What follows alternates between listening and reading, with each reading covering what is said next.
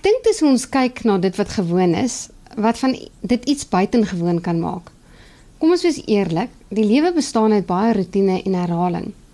So ek dink dit is 'n goeie idee om myself af te vra hoe ek my gewone lewe sien. sien ek dit vir hoe dit op die oog af lyk of sien ek wat dit in my hart kom doen?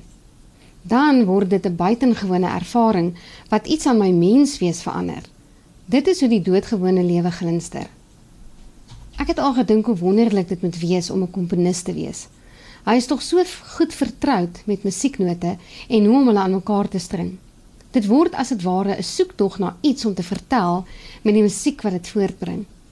Ek wonder dan, wat wil die note van my lewe vertel? Watter soort musiek maak dit? Het jy al na musiek so mooi geluister, dit beweeg jou tot trane, dit raak jou hart se diepste vertolking van die lewe aan. Wat my inspireer is om te dink, die Here ken die note van my lewe. Hy weet die musiek wat dit maak. Hy hoor dit, want hy luister daarna. Ek wil graag hierdie woord met jou deel om jou lewe te seën. 2 Korintiërs 6 vers 18 en ek sal vir julle 'n vader wees en julle sal vir my seuns en dogters wees sê die Here die almagtige ek hoef nie die verwagting te hê dat daar geen valsnote in my lewe gaan wees die jaar nie. Ek het myself voorgenem om eerder te onthou dat al is daar valsnote ek God se kind is.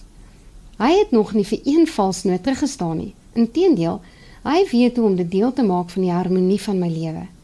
En dit is wat enige mens se lewe buitengewoon maak.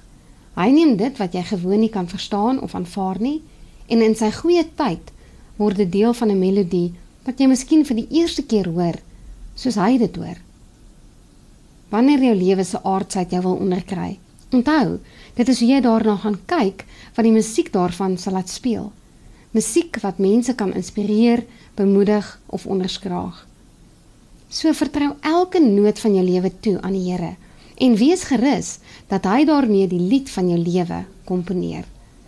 Ek is Elisabeth Tennyson vir Groot FM Inspirasie.